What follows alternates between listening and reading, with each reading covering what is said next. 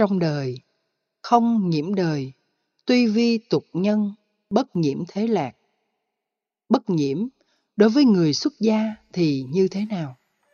Người tại gia có tu học, có ứng dụng lời Phật dạy, có tiêu hóa lời kinh, thì ngoài những hoạt động thông thường như tụng kinh, bái sám, làm phước, tu đức, nghe giảng, không ăn chơi thì họ còn là những người thực tập chuyển hóa thân và tâm rất tốt.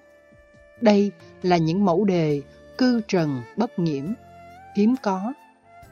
Ai đến chùa Ấn Quang vào lúc 4 giờ rưỡi sáng sẽ luôn thấy cảnh vài trăm người đứng ngoài sương chờ chùa mở cửa. Sau đó, họ tụng thời kinh vào lúc 5 giờ kém. Ngày nào cũng thế, chứ không phải chỉ 3 tháng an cư. Các Phật tử không ai bảo ai. Có tình huống cả nhà bao gồm vợ chồng, con cái cùng đi và nó trở thành một nét đẹp văn hóa. Vì sao họ không quan trọng vấn đề hưởng thụ? Nhiều Phật tử gần như cả cuộc đời không xem tivi, chỉ xem băng giảng pháp.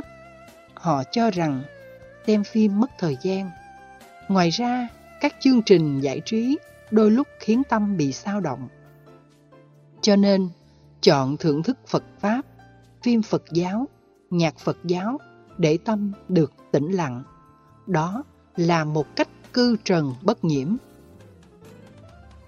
Đối với người xuất gia thì không nhiễm đời. Không nhiễm những thú vui của đời là một yêu cầu không thể thiếu. Tự viện nào ít được thầy trụ trì hay người quản chúng quan tâm thì thỉnh thoảng cũng có một số tu sĩ chưa thấm tương trao. Thích nghe nhạc đời như thói quen tại gia mình từng có. Thời gian đầu vào chùa, không tiếp tục thưởng thức nhạc đời, cộng với việc say mê lời kinh tiếng kệ hoặc Phật Pháp nhiệm màu, chúng ta có thể vượt qua được. Còn nếu không chuyển hóa tận gốc rễ, thì sau này họ giới tỳ kheo, trở thành đại đức hoặc sư cô.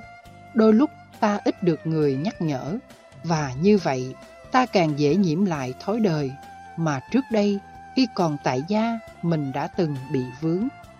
Do đó, chúng ta phải nêu một quyết tâm và cả một tiến trình thực tập lâu dài thì mới có thể vượt qua.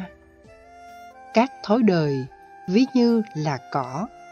Những mùa nắng, cỏ không sống được nhưng không có nghĩa là cỏ chết. Các hạt giống cỏ vẫn còn ẩn náu dưới lòng đất.